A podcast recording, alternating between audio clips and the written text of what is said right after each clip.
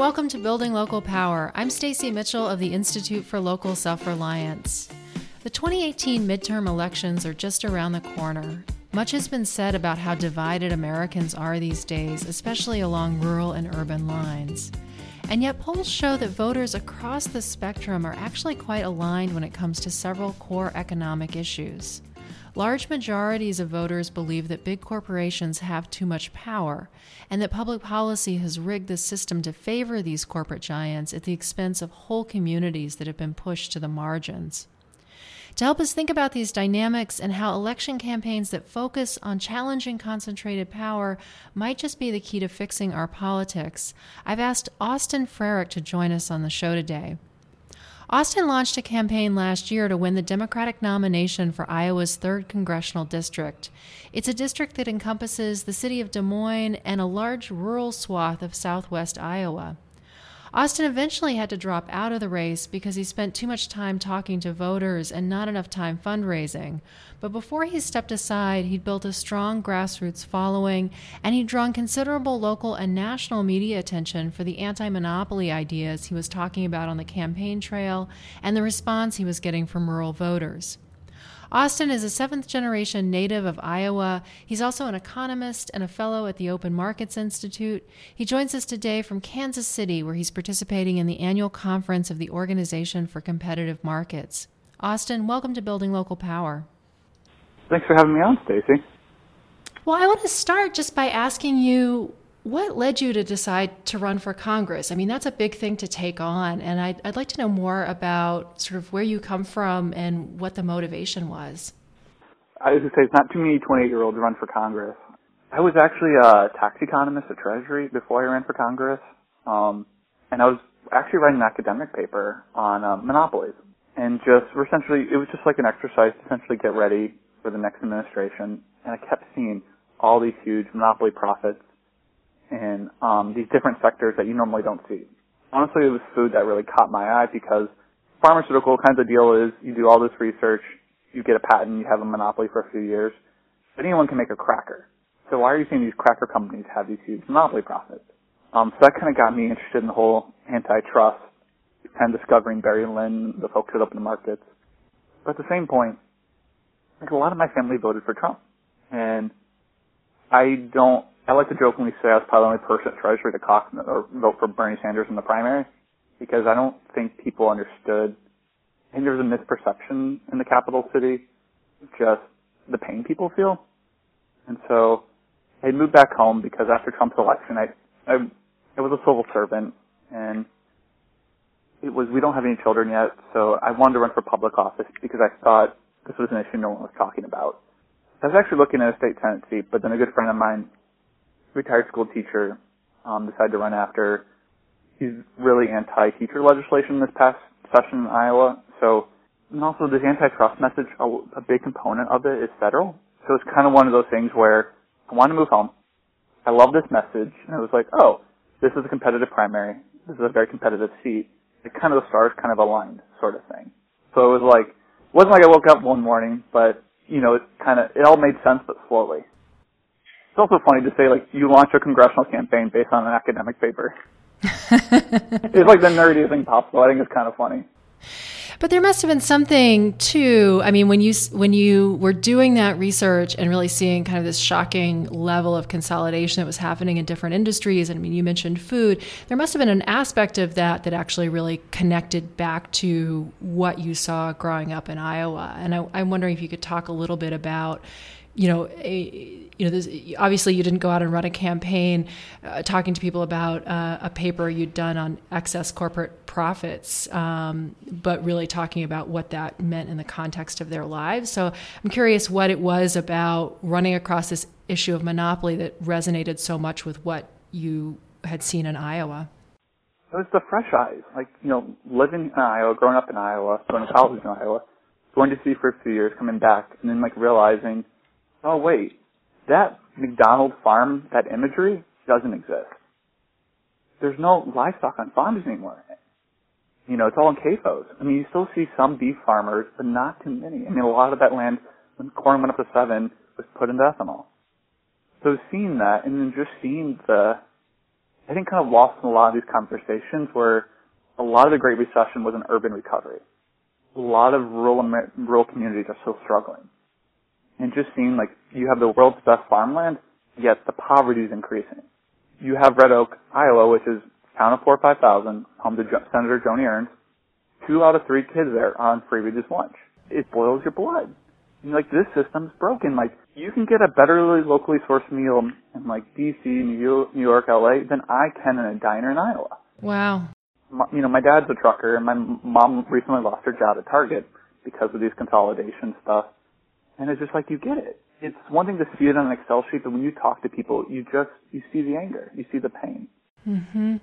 There's an idea in, I think, elite policy circles and among, you know, economists and the like that, you know, you can't really run on antitrust or anti-monopoly as a platform because ordinary people don't really understand that. That's sort of far removed. But what I think is interesting about your campaign is that you really turned that idea on its head. Your your campaign was really built in the idea that regular voters know a lot more about concentrated power than even the economists do because they're on the receiving end of those consequences. So when you thought about, you know, being motivated to run on this issue of monopoly and concentration and you know as you went out and started talking to voters, you know, how did you choose to frame that? How did you actually talk about that and what kind of response did you get? Honestly, it was just practice. I mean, I think a lot of candidates seem more just telemarketers they don't do retail politics. And half of retail politics is just learning. There's a term like they use called code switching, just learning your language. Like I know when I'm not connecting with you, when I'm standing in front of you, like that fall when I first announced, as my partner can tell you, my campaign manager, like it was rough. Like you, you have to develop that language. And I never said the word antitrust, but my whole campaign with antitrust is the way I would use, the examples I would use to suburban Des Moines audience is very different than a rural community. And I have to learn that. That's up to me to learn as a politician how to communicate this to you and how it impacts your life. And that just takes practice. It takes, you know, there's times I've failed and you just get back up. You ask people, how can I do this better? But because of this current model of campaign, a lot of candidates don't do that. They, they just fundraise and they essentially rely on DC consultants to do a random poll and tell them how to talk. You know, talking to farmers in rural Iowa, what were the things that what were the notes that you hit? You know, the door if you're door, door knocking and the and the door opens, what what's what are you saying? Well, honestly, it, it, even if the door, I mean, the hard part is getting them to open the door. I had a mm-hmm. harder time getting people to open the door in rural communities than in urban Iowa. You know, your house is your everything. It's your largest asset. You know, the local plant manufacturing used to be in urban areas, went to rural communities, and then went offshore. The people have their home, and then they have to drive longer to get a job. You work longer hours for less. Um, our food system is broke, so the cheapest food is usually unhealthy. So you see this kind of like hollowing out of civil society in a lot of rural communities. So people turn inward. And so like the challenge I had, honestly, was how do I get to you when people are iglooing? How do I get to your message? Um, for them, the message I found resonating was a just I was a Democrat talking like just knowing what corn prices are, understanding what seven dollar corn, three dollar corn, talking about their pocketbook with seed costs. You can talk about monopoly, but when I say that corn seed tripled in tripled in price in 10 years, and I promise you think it triple, as good, A, I'm showing respect to your profession. B, I'm validating your anger. And so it's that coupled with, especially in rural communities, that sense of, you know, self-sufficiency and you can't feed your own kids really connects well. Like, mm-hmm.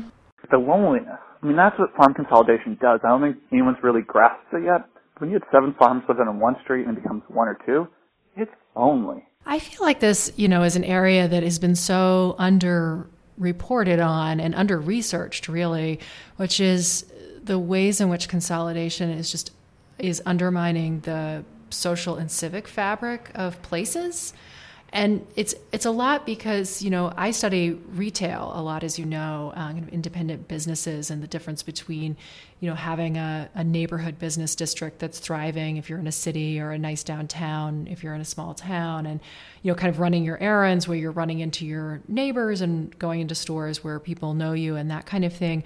There are a lot of of social ties that are built that way and they're they're kind of weak social ties in the sense that these are people that are more acquaintances sometimes than close friends or they're sort of more neighbors than close friends um, and yet they're really those ties are really valuable and um, you know I think there's a way in which that gets overlooked, and it's happening, you know, as you note, across rural America too.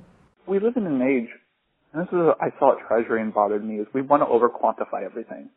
Oh, there's a metric, efficiency, the cult of efficiency.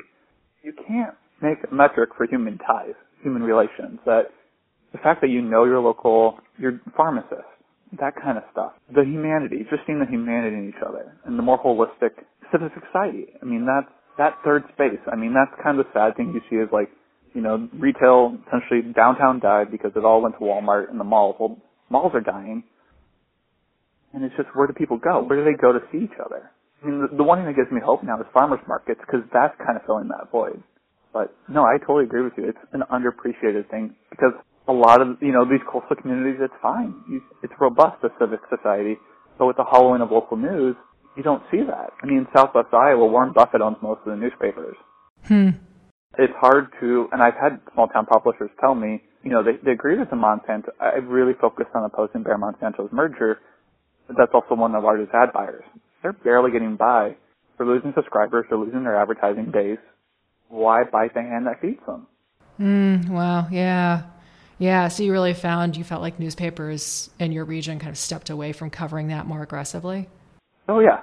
I mean, a lot of the times too, a lot of these papers, they're not making money. They're, you know, they're getting by in 10, 12 an hour when you average it out.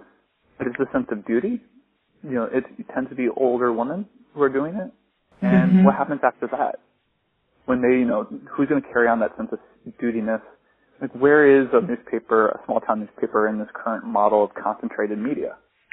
How do you thrive? Yeah, yeah. I mean, it's interesting this idea of the the sort of cult of efficiency that we live in, and everything needing to be quantified. I mean, it's an interesting thing to hear from someone who worked as an economist because you really understand that on the on the inside. Um, but it's very true, and it's especially true in the antitrust conversation. I mean, I feel like you know part of the reason that antitrust has strayed so far from its original purpose and um, is that it has become this highly kind of technical affair where it's largely driven by economic analysis.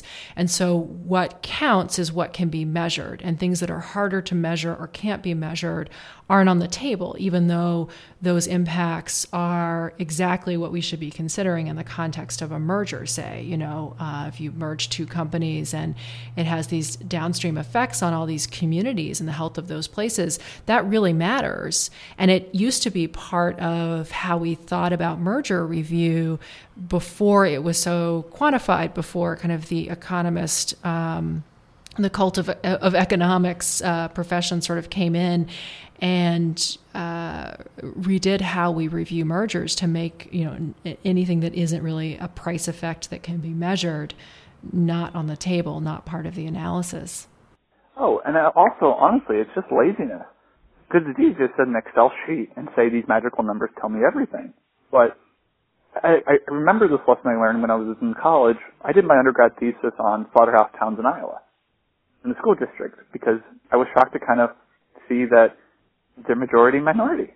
They're very diverse and very poor. And I was looking into it, and like, you know, you could look at the numbers and say, oh, this school district's 40% Latino. You go to the town, you talk to the superintendent, and he goes, that's masking so much. What's happening is maybe the seniors are 15% Latino. That kindergarten class is maybe 80%. I mean, it's a simple mm-hmm. thing where you just talk with a human being, you learn the nuance, and he'll tell you, oh, what happens is usually the man comes first, then the woman, kids, you know, it takes a while for this, these different ethnic groups, partic- you know, to show up in education data. But he's saying our next thing we're concerned about is we have a lot of Sudanese moving in. So we have to essentially make sure we have the resources to have Arabic translators. You don't see that in the data. I can, you know, sit in my little DC cubicle, look at my Excel sheet. I wouldn't know that. Mm-hmm. But I, I think part of the cult of efficiency is just laziness. Yeah, yeah, that's right. And then I think that sort of brings me to another thing that I wanted to talk with you about, which is you ran as a Democrat. Um, I'm in Maine, which is a, another out of the way state that is largely rural. And I guess my sense is that the Democratic Party for a long time has been sort of out of touch with rural communities, uh, very much to its peril. Um, there are a lot of um, I think, ideas that people have in big coastal cities about rural areas that aren't true. I mean, one of them is this sort of assumption that rural areas are extremely white, when in fact there are lots of people of color, lots of gay people living in rural areas. I mean, what do you, when you think about this kind of rural uh, challenge for the Democratic Party, what do you what do you think about that, and what's your advice for the party? One of the big things I learned during my campaign was we live in the age of the candidate, not the party. Hmm. The, those that institutional money, that union money, all that's been hollowed out. I mean, that was a systematic assault by Republicans, the robber barons.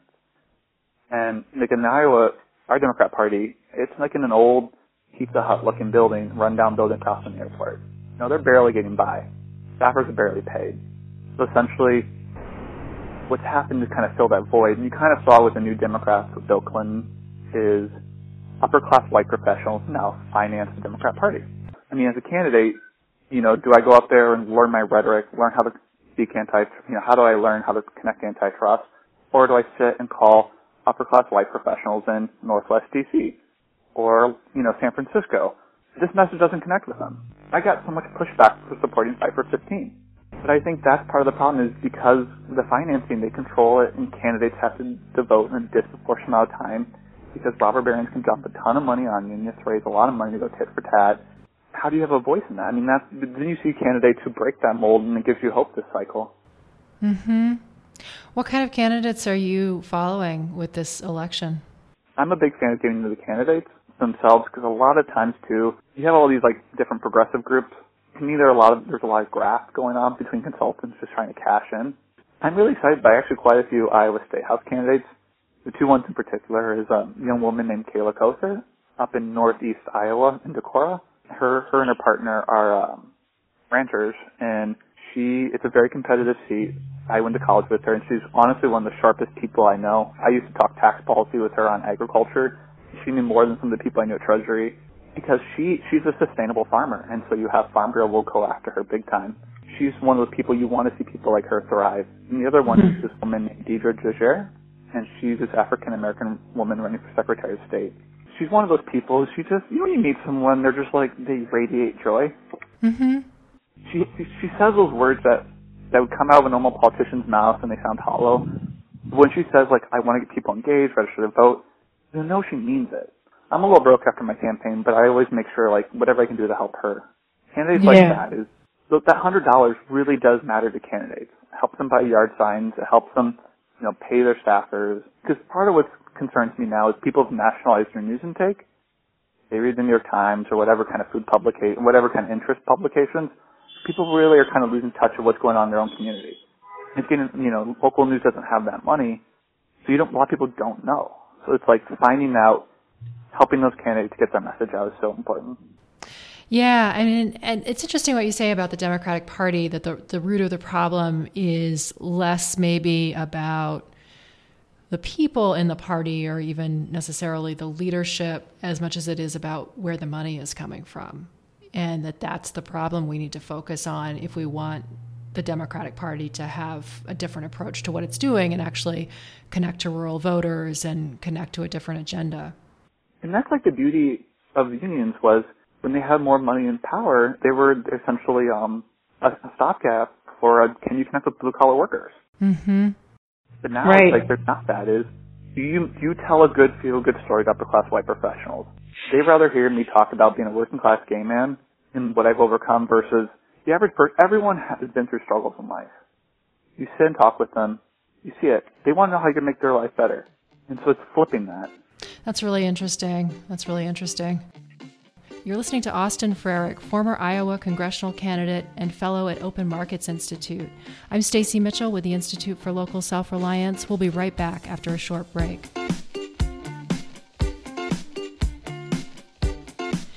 If you enjoy this podcast, please consider making a donation to the Institute for Local Self Reliance. Your financial support not only underwrites this podcast, keeping it ad free, but it also helps us produce all of the research and resources that we make available on our website and all of the technical assistance we provide to policymakers and citizens. Every year, ILSR's small staff helps hundreds of communities challenge monopoly power and rebuild their local economies. So please take a minute and go to ilsr.org slash donate. That's ilsr.org slash donate. And if making a donation isn't something you can do, please consider helping us out in other ways. One great thing you can do is tell your friends about this podcast uh, and rate it on iTunes, Stitcher, or wherever you get your podcast. Ratings help us reach a wider audience, so it's hugely helpful when you do that. Thanks. Just turning back to the anti-monopoly uh, approach. And uh, you know there's this really interesting quote that i saw from you where you said you can try to organize workers at a slaughterhouse all you want but if that company has 60% market share they can just shut it down. And i thought that was interesting because it really spoke to the fact that you know for a long time the focus for people organizing around worker justice um, has been you know how do we reinvigorate unions how do we raise the minimum wage and those things are important but you're you're really pointing to the fact that concentrated power if we don't confront that this other stuff may not matter Drake, like, so Des Moines home to a really good university called Drake University, and they, they're known for their uh, journalism program. And what the saddest thing is, you see a lot of these kids come out of it, but there's not that job in local journalism, but there's jobs in corporate communications. Hmm. And you know, you're seeing Tyson. I mean, it's funny to see these companies brand themselves as like do-getters. Having Monsanto talk about how it cares about soil health is pretty comical. But they understand they have that kind of money because they have monopoly profits to do this this PR campaign. I think what you saw happen is a tyrant came along, exploited that anger, and just instead of blaming Tyson, he blamed the brown person. Mm-hmm. So there's validity to the anger. A lot of people feel it's just these companies have so much resources and they will crush you. I've seen it with tons of sustainable agricultural candidates in Iowa. You have them and their cronies, the Iowa Farm Bureau, will just dump a lot of money on you. And a lot of times I've seen Democrats, you can't off these. You're, you're incredibly naive if you think you can take their money and, you know, neuter them in a way. Like, no, they are going to, these trend lines will only intensify. So I think it's just confronting it head on. Also, like David versus Goliath. I think candidates need more. why fundraise all the time to buy media? Earn media. Because it's so much funner than being in a, in a little box calling people all day for money. It's, it's fun being out there helping, you know, being a part of a fight for 15 protest, you know, being part of a farmer protest against so like, get to know those communities, you know, but make sure you talk about it on social media, make sure you tell that local newspaper, all that kind of stuff. Mhm. You know, although you had to drop out of the race, um, you know, in sort of trying to keep up with the the difficulty of trying to keep up with the with the necessary sort of money. Um, as you look around the country, do you feel hopeful at what you're seeing in terms of the 2018 election? Do you feel like there are more candidates who are talking about corporate power successfully? I mean, what's your sort of read of where we're at right now? Oh, that's such a God, it feels like a quarter. You know, when you flip it and every day it's a different feeling. Mm-hmm. I mean, I keep going back to like 2014 when Ebola was a thing. I'm so afraid because these guys have so much money, and they're usually old white men. Koch brothers, you know, we know all that hedge fund money. They can dump so much money and gin up a controversy where there's great people running.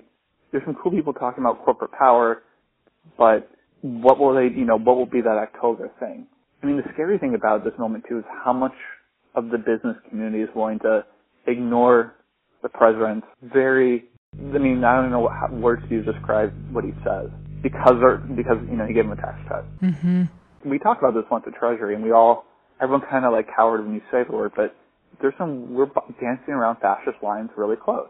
I regret not working as hard for 2016 as I did for prior elections. So making sure, you know, as October, November comes, telling everyone, like every tw- every person you know, like make sure you vote. Here's what I mean. Like this is why I care about a candidate. Donating to candidates as as almost like um, donating to you know causes. Mm-hmm. If the candidates you really think like you really connect with their message, give them money, give them your time, have that be your Saturday activity. Mm-hmm. I'm hopeful that we can like usually in the darkest moments of our country we have these great moments where we leap forward. Like it, it took that Gilded Age to make that progressive movement, and I hope we can seize the second Gilded Age to get to that second progressive movement. But we're dancing so close to so many lines right now. The sobering and the hopeful um, mixed together there, and I think that's and that's a very accurate read of where we're at. How do you? I mean, you've you've offered several suggestions for people. You know, do get involved in campaigns, do give money to candidates that you like, even if it's small dollars, and and definitely talk to your friends and neighbors and everyone you know about voting, about also getting involved in campaigns and giving money. Um, those things seem really uh, incredibly critical right now. Um, what else, you know, even sort of moving past the election, what do you think people should be doing in their communities about the problem of corporate power? I think a lot of us are like thinking about how do we reassert our own power? We have power at our local levels. I could jokingly say I'm not even 30, I'm a failed politician. But I remember every email I got, every Facebook message, try to respond to it, and I know other candidates do too. Contact them your city council member. Like, let's say procurement. It's a nerdy word, but it's so important. Where do you buy your stuff? Where does the city buy your stuff? You could push ordinances that say, don't buy Amazon, buy local. Or even your local school district, buy some part of your food locally. Keep that money within your community. Some of my favorite work you guys are doing is that North Dakota pharmacy stuff. I had never heard about it until a few months ago. The fact that, was it, pharmacy has to at least be like 51% owned by a pharmacist? Yeah, that's right. You can't open uh, the the pharmacies in North Dakota. You can't open a pharmacy unless you're a pharmacist. So it has to be wholly owned by a, a pharmacist. So there are no Walmart or Walgreens uh, pharmacies in North Dakota. What I found funny about that too is there was a great Consumer Reports study came out earlier this year where they, they took six of the most popular generic drugs, called 150 different pharmacies, averaged out what was the price at Costco, Walgreens, CVS, independent. The independents were about $100, 107 I think. CVS, Walgreens were like seven, eight hundred. Yeah. If you have that Amazon or all these things are cheaper. They're not. You call, they, they then contacted CVS and like, hey, what's going on here? And CVS was like, oh, but you didn't get our coupons. So what Consumer Reports went back and tried to get these coupon rebates and it was so across the board. Some would give you 20 off. Some would give you 150, but even with even with the cheapest coupons, it was still cheaper to buy your independent pharmacy. Not only is that like a great example of just that narrative being wrong, but also like people forget with local ownership, local pharmacists, these people are invested members of the community. They're the ones who are going to buy that ad, you know, in the basketball program. They're the ones that are going to help pay for the food pantry. And because that's one of those things we, I didn't realize about consolidation is you lose that business community. You lose that professional class that that PTA parent, that civic societyness goes away when you lose that community member, that community, that, that that entity. So I think that's such an important point.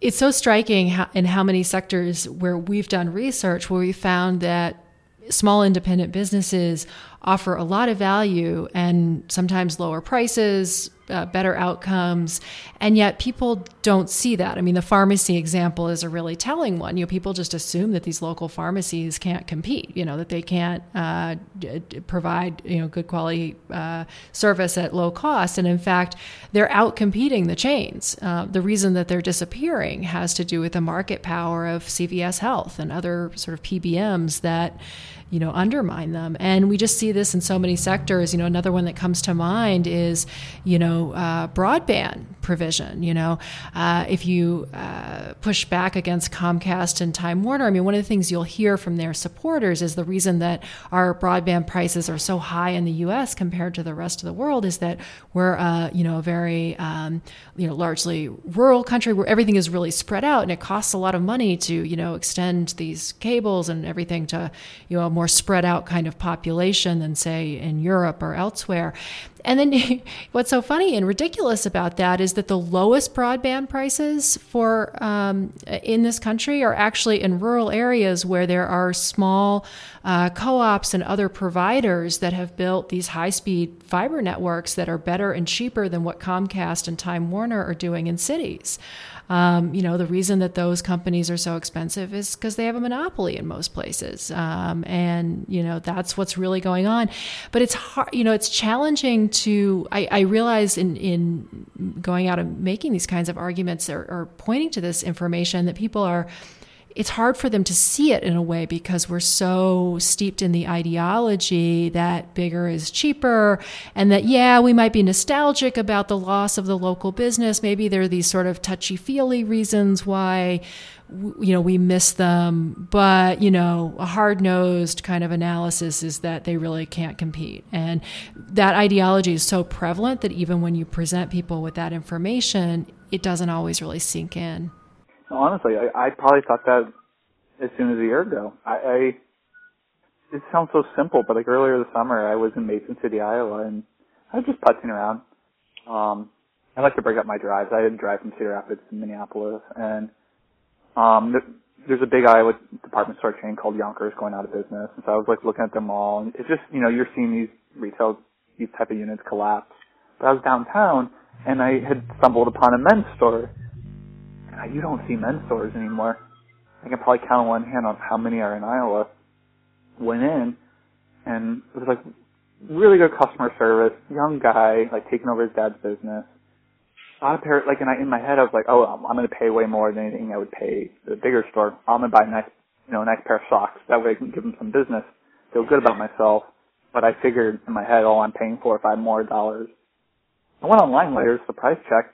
His socks were the same price. You know, right. It was just a simple. It's a simple little thing where, like, in my head, I think I'm paying a price premium, that feel goodness, and it's just not true. But it's it's so ingrained in us. It reminds me there was a piece um, in uh, someone wrote for Medium last week. We'll put we'll post a link uh, in the in the on the show page for this episode. Cause I'm, I'm sorry I'm forgetting the writer.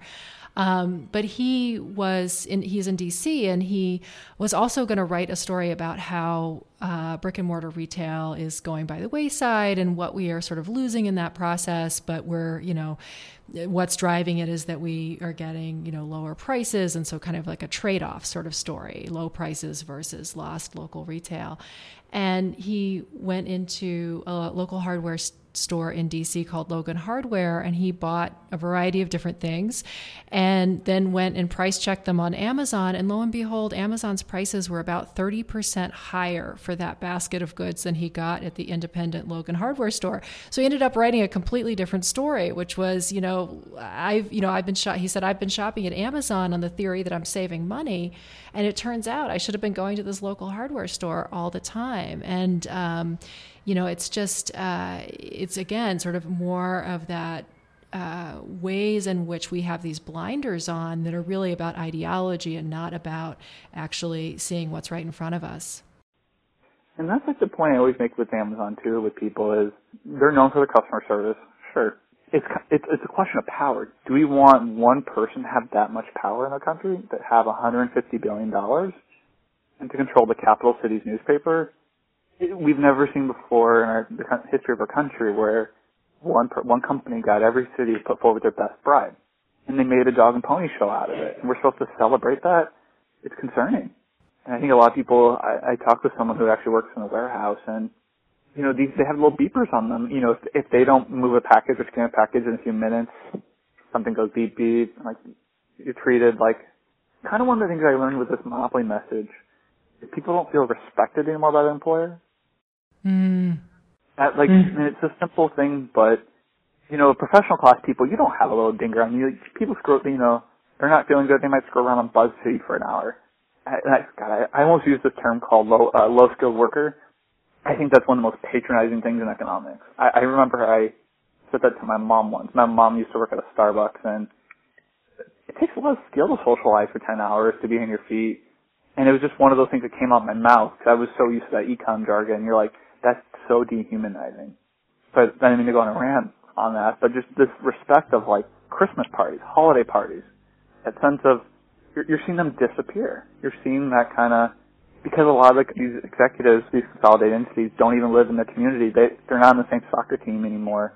They don't see what it means, what these policies mean for people. I mean, you had in Creston, Iowa, you had a candy factory close it was going through a merger 10 days before Christmas and fired like 250 employees. Like, where's the, why would you do that to a human being, having them lose their job 10 days before the holidays? Why not wait till January, February? Like, where's that decency?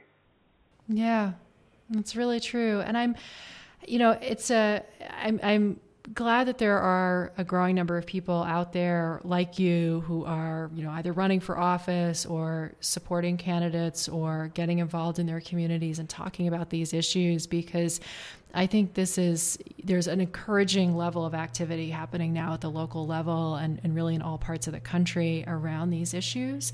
And people are beginning to connect these dots in a really powerful way. And so, um, you know, I, I, I share your sort of sense of, uh, on the one hand, what we're facing is very sobering and scary. And on the other hand, it feels like there's some real cracks in the facade and that people, are, you know, light is starting to emerge and people are starting to figure out sort of how these things are, are related and what's really going on underneath the story that's been told for a long time. So um, it's great to have you on the show, and I'm I've you know really uh, enjoyed uh, listening to you and hearing more about what you're talking about in Iowa and what you see as ways to change these things. Oh, thank you so much. And then uh, the last thing I would just say to that point is you can win by losing. And I think that's something where people, I mean, don't get me wrong, it's great to win, you have to have a conversation with yourself. Like you're given a platform when you run. What conversations do you want to start? Is this a vanity project? Are you trying to put more? Because if we all keep taking cracks, it's essentially going to break. But but if you have one community try to take on you know the power monopoly and say we want our own power system, you know that that you know that entity can just dump a bunch of money on them. But if you have ten communities trying to do it, you know they're going to start getting stretched thin, and someone's going to get a crack in them and win. You know we all just got to keep taking those hits you know, speaking truth to power. Because then you get these moments where someone breaks through, and then you, it's a different game changer. That's right. Well, I want to end by asking you a question that we often in the show on, which is do you have like a reading or watching recommendation for our listeners? And it can be related to these issues or not. Don't judge me too much, but I was actually going to say RuPaul's Drag Race. Oh, nice. It's such a good feel good TV. It's um RuPaul, you know, the famous drag queen from the 90s he has a show with kind of like America's Next Top Model, where all these people come on and they can beat to be America's Next Drag Superstar. But it's such a feel-good TV, where like a lot of this reality TV anymore is just cutthroat. It's a feel-good one where they're you know it lifted an art form that it's been so degraded in our our culture, but yet these people have to be funny, they have to sew, they have to perform, they're challenging gender norms. And it's, I don't know, I, I love coming home after campaign day and like, okay, let me just watch an hour of campy TV. That's great. And not to sound too old fashioned by asking this question, but where can people find RuPaul's Drag Race? It's, on Netflix sometimes. I usually buy it. I usually buy the episodes. I don't have cable. Mm-hmm. I want to support that, so I'll pay twenty dollars buy a season and watch each episode. Um, I think the different platforms will have it. You can buy hard copies of DVDs, I believe. There's ten seasons. Um, I think season four is the best, but everyone has their own opinion. All right. You heard it here first. Season four, RuPaul's Drag Race. Thank you again, Austin. It's been so great to have you on the show. Yeah, thank you so much, Stacy. Keep up the good work.